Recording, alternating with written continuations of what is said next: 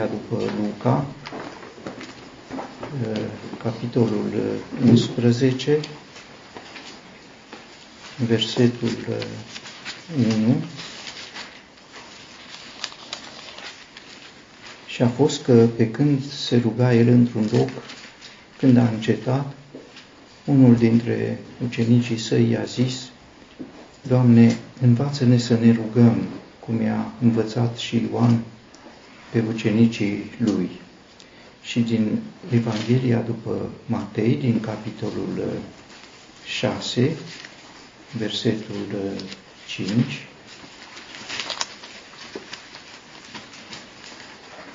și când te rogi, să nu fii ca fățarnicii, pentru că lor le place să se roage, stând în picioare în sinagogi, la colțurile străzilor, ca să se arate oamenilor.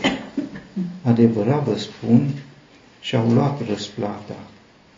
Dar tu, când te rogi, intră în cămăruța ta și după ce ți-ai închis ușa, roagă-te Tatălui tău, care este în ascuns, și Tatăl tău, care vede în ascuns, îți va răsplăti. Iar când vă rugați, nu spuneți aceleași vorbe fără rost, ca cei dintre națiuni, pentru că ei gândesc că prin vorbirea lor multă vor fi ascultați.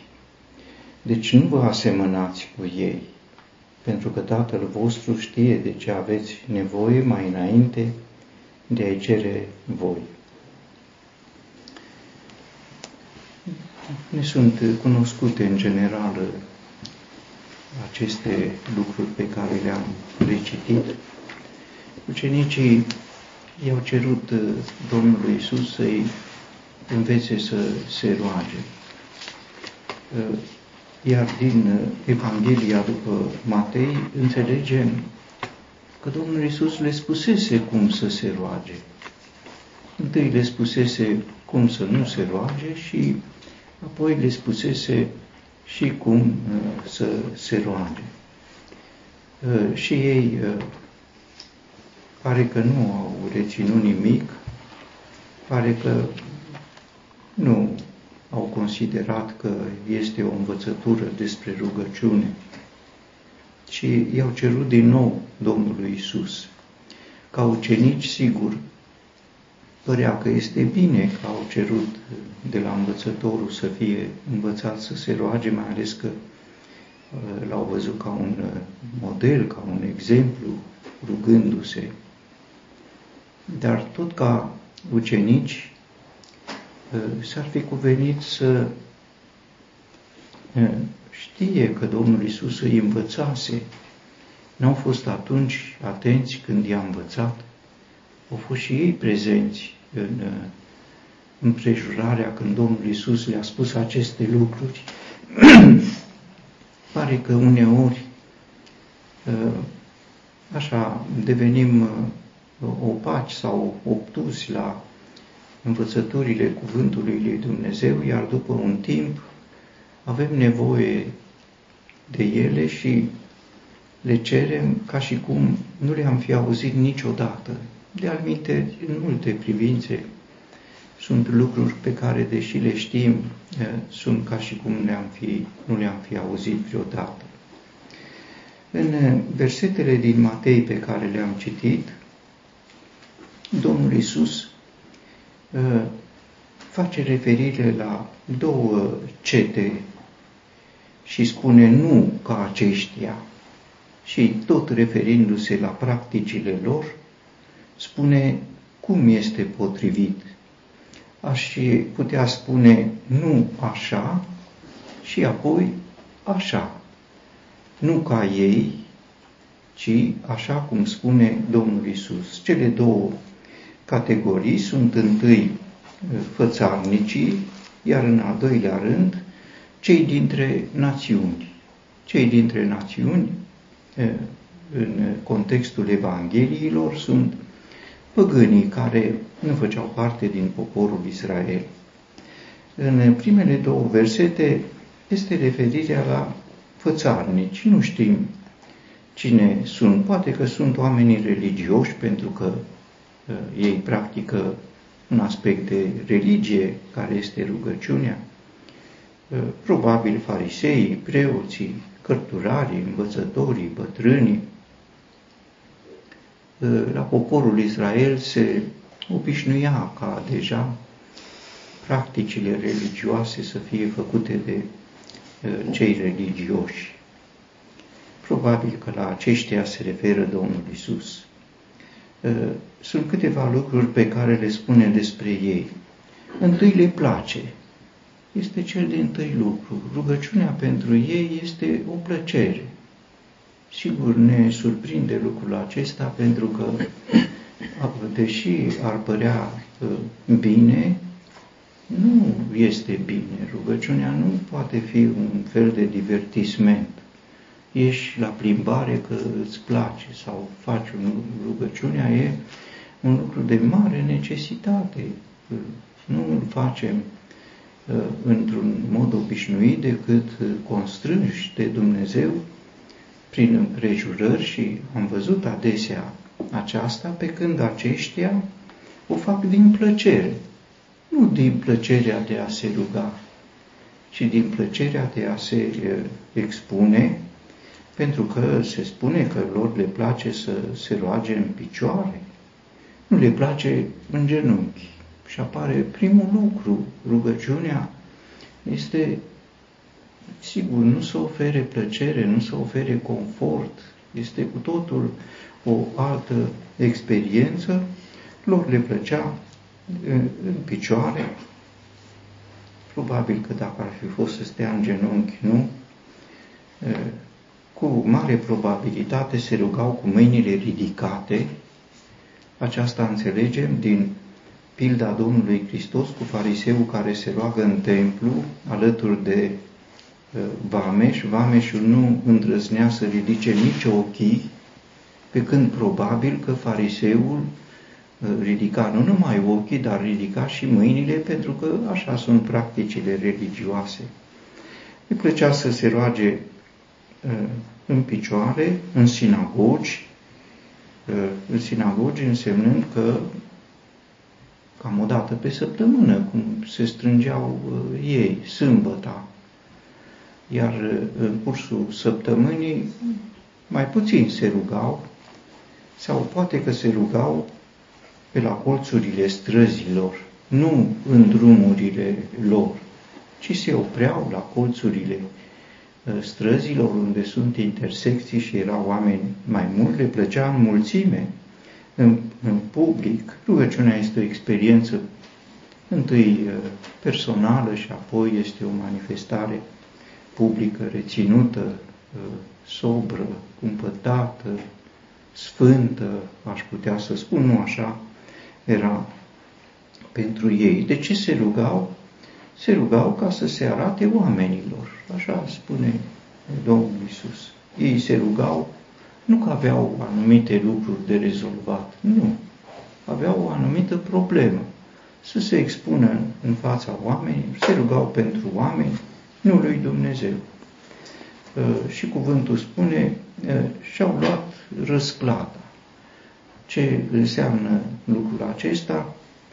Întâi, că ei n-au primit nimic la rugăciune, pentru că n-au cerut nimic. Sigur, dacă nu cer nimic, și așa este și rugăciunea pe care o spune Domnul Iisus despre fariseu în templu, n-a cerut nimic, de fapt. A spus foarte multe lucruri, dar n-a fost nicio cerere. Dacă n-a cerut nimic, n-a primit nimic, sigur, dar a primit o răsplată, adică ceva pe deasupra. Ce înseamnă lucrul acesta? Au fost văzuți.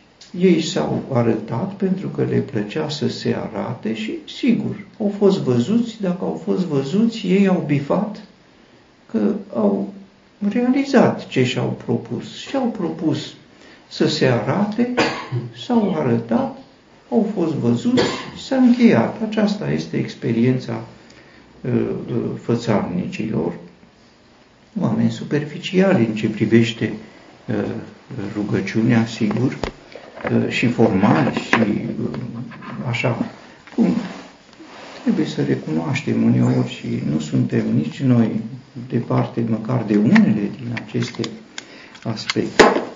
Dar tu, spune Domnul Iisus, în antiteză cu această situație, dar tu când te rogi, dar tu, aceasta este o adresare personală, nu spune dar voi. La plural sunt învățarnicii, acum cuvântul de învățătură a Domnului Iisus surprinde printr-o adresare de tu. Și sigur că e un detaliu să primim personal cuvântul din partea tu, învață-ne, este bine, dar Domnul Iisus se adresează direct, personal, dar tu. Și urmează câteva lucruri, 6 lucruri spusese despre fățarnici, 6 lucruri va spune și despre cel care, sigur, îl ascultă. Intră în cămăruța ta, într-un loc mic, într-un loc retras. Sigur, aici putem obiecta și sunt obiecții, n-am o astfel de cămăruță și este o realitate. Nu toți au o cămăruță, deși cămăruță este un diminutiv de la un fel de cămară. Cămara e mică, nu e cameră. Nu spune intră în camera ta. Cămara este mică, acolo se țin lucruri, nu intri ca să stai, intri ca să ieși. Iar cămăruța trebuie să fie și mai mică, deci un spațiu foarte mic, cel mai mic spațiu, undeva, să zicem, pe sub scară, pe undeva, într-un loc cel mai retras. Sunt asemenea locuri. Dacă nu sunt asemenea locuri, și Domnul Iisus n-avea nici cameră, nici cămăruță, pentru că n-avea niciun loc unde să-și plece capul, cum știm, nu s-a formalizat. El se retrăgea într-un loc pustiu și așa îl și prezintă evangheliștii, adică dacă n-ai un loc în casă, e un loc în care poți să te retragi. Se retrăgea noaptea, nu ca să întâlnească oameni, să-l vadă rugându-se. Cum spune David, o iau înaintea străjilor. El știa ora când se schimbă străjile și, sigur, era în palat, probabil, și acolo erau locuri de straje. Când se schimbă străjile, ei vin un grup mai mare și schimbă la fiecare post de straje. Și David, știind, ieșea din casa, n-avea probabil cămăruță, n-avea nici el, că era palat. N-avea cămăruță și o lua înaintea străjilor, între străji, ca să nu se întâlnească cu ei și se ruga. Sigur, credincioșii au găsit și în închisoare. Pavel, Epafra se luptă în rugăciune pentru voi, spune el Colosenilor.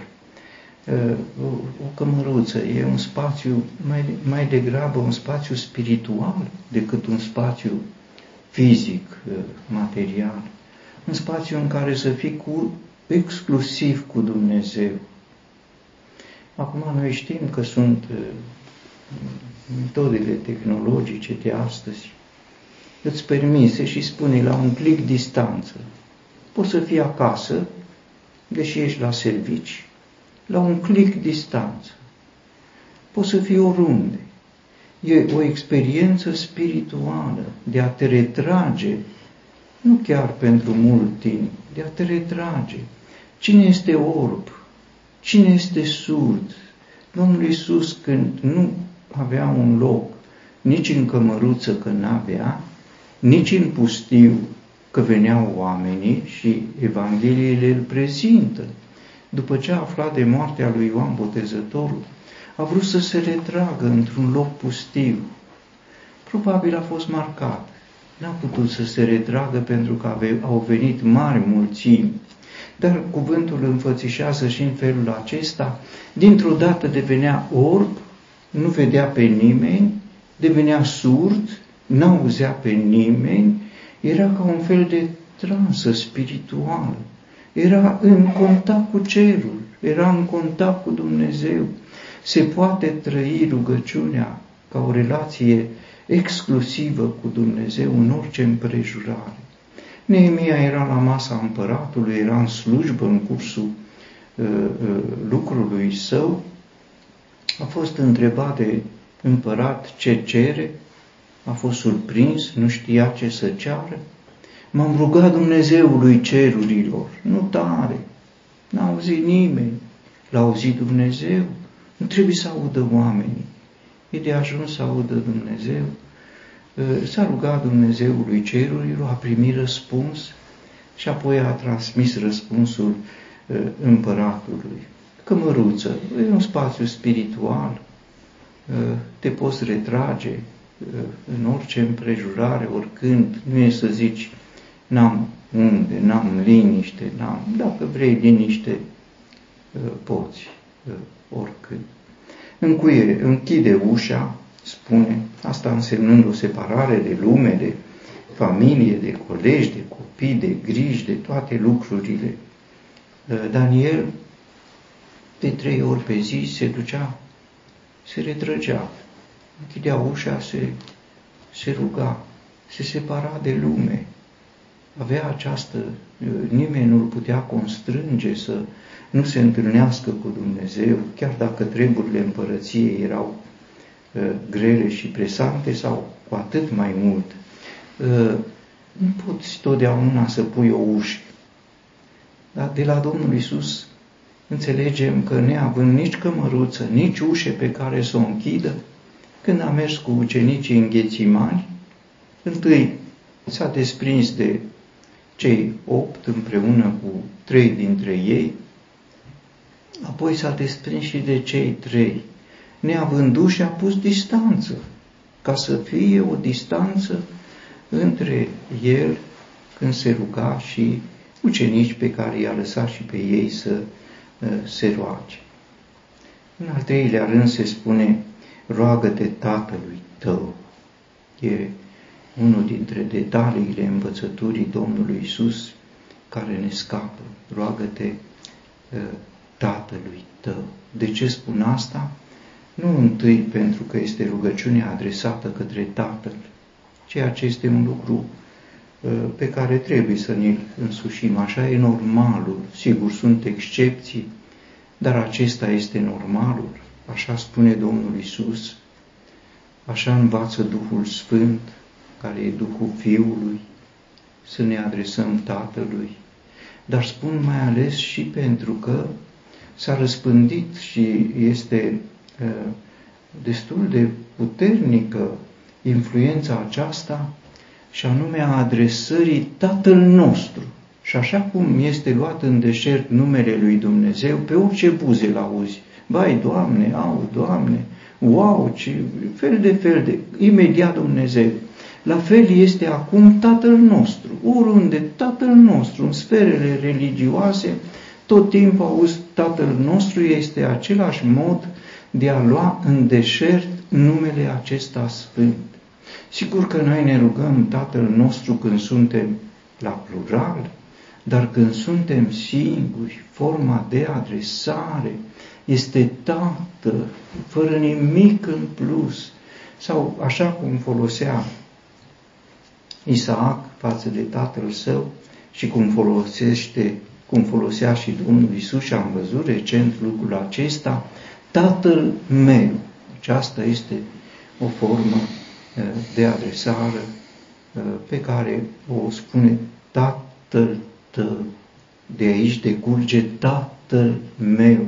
Roagă-te Tatălui tău. Forma de adresare, Tatăl meu. Aceasta nu întâlnim și aceasta este rară pentru că nu este uzată ca o monedă prin utilizarea nepotrivită, prin folosirea în deșert.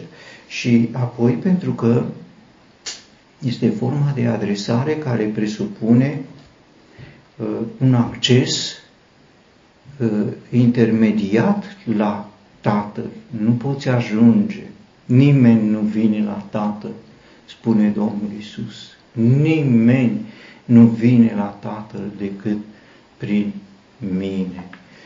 Când spun că este intermediată, înseamnă că avem nevoie de un intermediar, avem nevoie de un mijlocitor cu care să realizăm o unitate de ființă, nu doar o formă.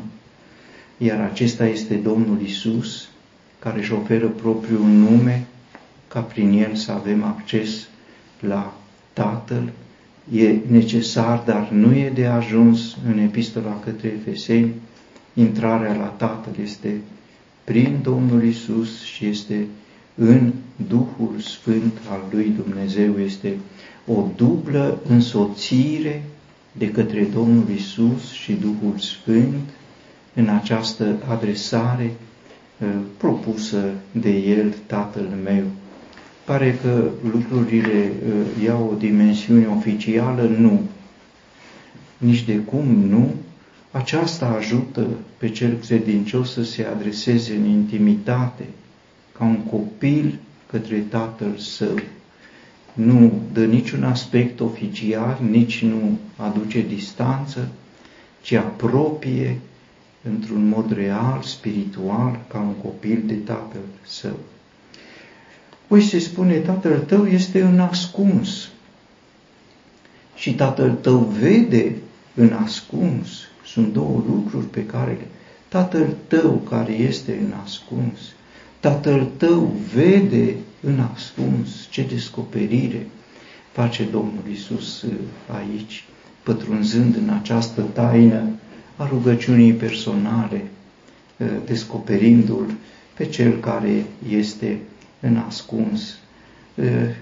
Viața de rugăciune este o viață personală, intimă, ascunsă cu Hristos, dar în care cel credincios are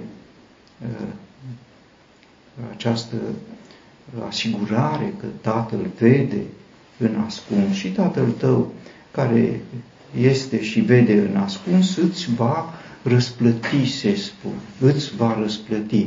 Pentru pățarnici și-au luat răsplata deja.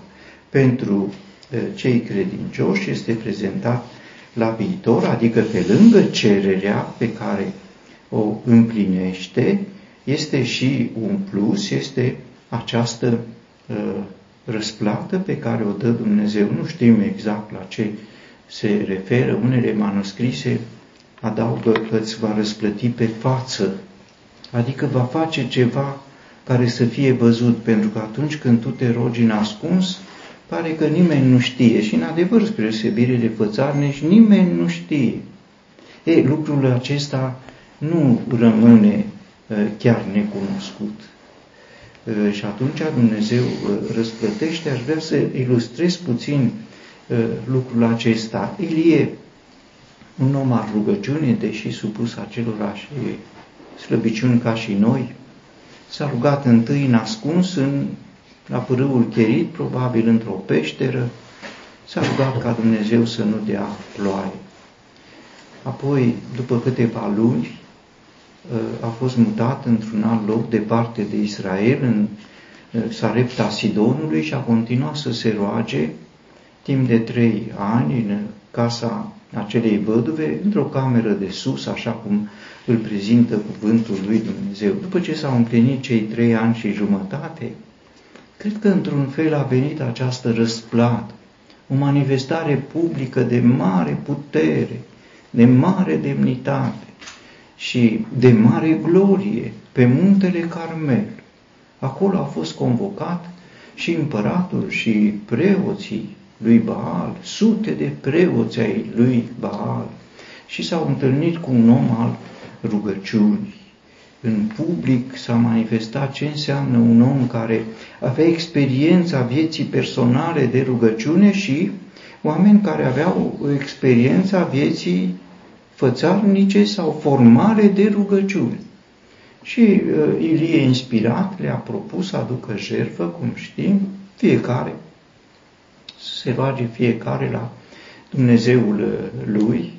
Au adus întâi le-a dat prioritate, sigur aveau dreptul la prioritate, erau mai mulți, voi întâi, au pus jertfa pe altar și s-au rugat lui Baal să, Baale, auzi-ne, ascultă-ne. Cuvântul spune că s-au rugat de dimineață până la amiază.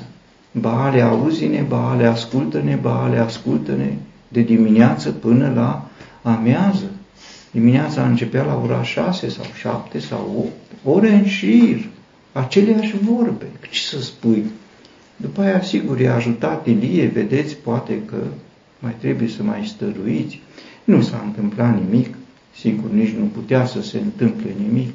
S-a rugat Ilie, dar după ce a turnat apă pe jertfă până când s-a umplut și șanțul din jurul altarului, s-a rugat scurt.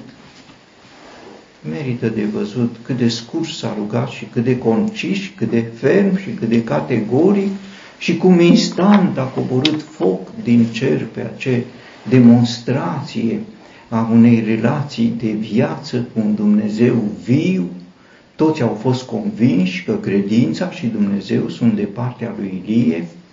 El a avut autoritate să ceară să fie omorâți toți preoții lui Baal. Elisei se obișnuia să se retragă în camera pe care i-a construit o femeie credincioasă în Sunem. Acolo a avut experiențe, l-a înviat pe fiul văduvei într-un loc retras. Este singurul despre care cuvântul spune că s-a dus în camera lui, o cămăruță mică, a închis ușa, singurul, despre altcineva care să se roage în cameră și cu ușa închisă, nu știi. Și s-a rugat.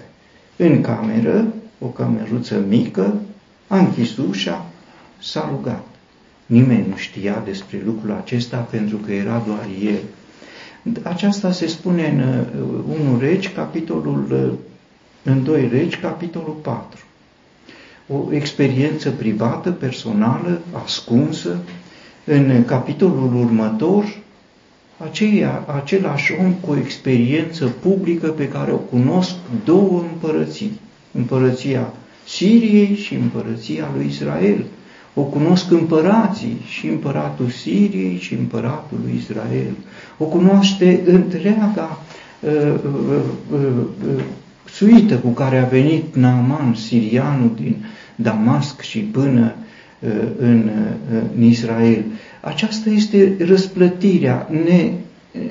Nu ne place, poate, că experiențele noastre cele mai sfinte, cele mai scumpe sunt în ascuns. Iată un Dumnezeu atent îți va răsplăti la vremea Lui, în felul Lui. El știe să scoată la lumină aceste experiențe care sunt ca niște comori. Sunt ascunse când sunt trăite, dar nu rămân ascunse, și știm aceasta că și Domnul Iisus a spus că lucrurile vor ieși la iveală. Sigur, despre cămăruță, locul experiențelor ascunse, trebuie să înțelegem că dacă nu este locul pe care să-l avem de obicei și nici nu putem avea, este locul pregătit de Dumnezeu.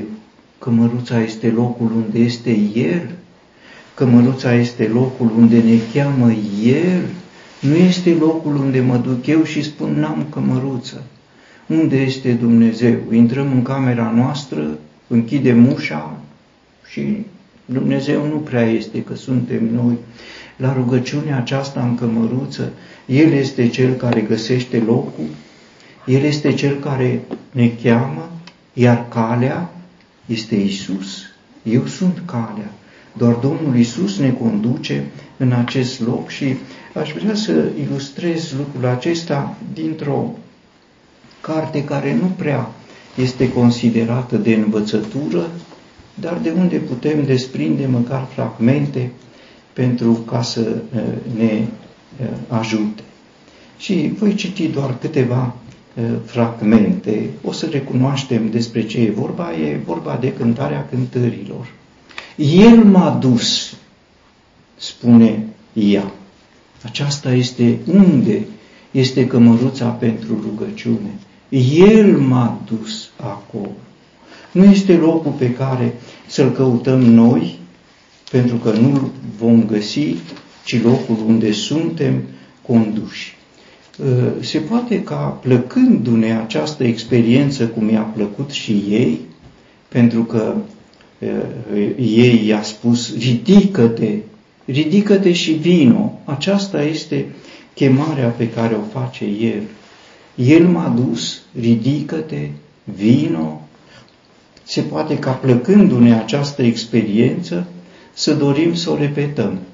Și când vrem să o repetăm cu mijloacele noastre, nu se repetă. Pentru că rugăciunea reală nu este repetitivă, nu se transformă într-un obicei formal. În patul meu, nopțile, l-am căutat pe cel pe care îl iubește sufletul meu, l-am căutat, dar nu l-am găsit. Când este de la noi, nu se găsește. Mă voi ridica acum și voi cutreiera cetatea pe străzi și pe drumuri mari. Voi căuta pe cel pe care îl iubește sufletul meu. L-am căutat, dar nu l-am găsit. Nici în casă, nici în cameră, nici în cetate, nici pe străzi l-am căutat, dar nu l-am încercat eu. Aceasta este înclinația noastră naturală. Să mă duc să-mi caut o cămăruță, să trăiesc aceasta, nu se poate în felul acesta. M-au găsit însă păzitorii care cutreieră cetatea. Și nu numai că au găsit-o, dar a avut și necazuri din partea celor care cutreierau cetatea. Vino din Liban, îi spune El. Vino din crăpăturile stâncii, îi spune El. Aceasta este chemarea la rugăciune, nu ceea ce ne atrage dinspre noi, ci ceea ce ne atrage dinspre El. Iar El vine în felul Lui ca să ne conducă la această întâlnire de rugăciune cu Tatăl Său. Tot din această experiență, El este Cel care vine. Dormeam, dar inima mea veghea, glasul prea iubitului meu, El bate, deschide. Și acum urmează răspunsul. Mi-am dezbrăcat haina, cum să mi-o pun? Mi-am spălat picioarele, cum să mi le murdăresc? Confortul nu face casă bună cu rugăciunea aceasta. Era în pat, îl dorea și noi suntem. Dar suntem copleșiți mai ales de confort când El vine. Când e, cum să spun, când nouă ni se pare, când ne-ar place nouă, am vrea. Când îi place Lui să vină, nu suntem dispuși. Când ne place nouă, e ca fățarnicii cărora le place. Le place rugăciunea, se duc la sinagogă sau ies pe stradă. Trebuie să fim dispuși când îi place Lui. Prea iubitul meu și-a introdus mâna prin deschizătura zăvorului. M-am ridicat să deschid. Am deschis, dar se retrăsese, plecase. Dacă nu deschizi când este momentul, deschizi mai târziu când ți se pare că ești mai disponibil, se poate să deschizi degeaba. Sigur, spunând despre aceste lucruri și mai ales citându-le dintr-o carte poetică, excesiv de poetică, s-ar putea să le subestimăm și pe bună dreptate, dar aș vrea să spun dintr-o carte de cea mai mare seriozitate. Iată, eu stau la ușe și bat.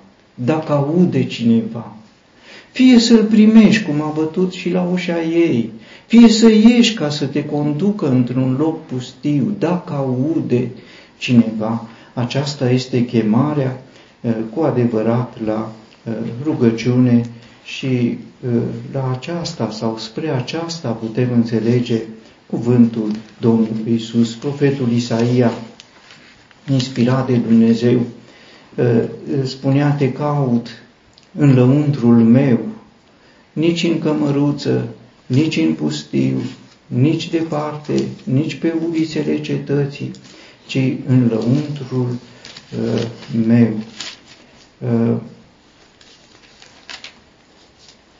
Sufletul meu te dorește noaptea. Da, Duhul meu, înăuntrul meu te caută de vreme.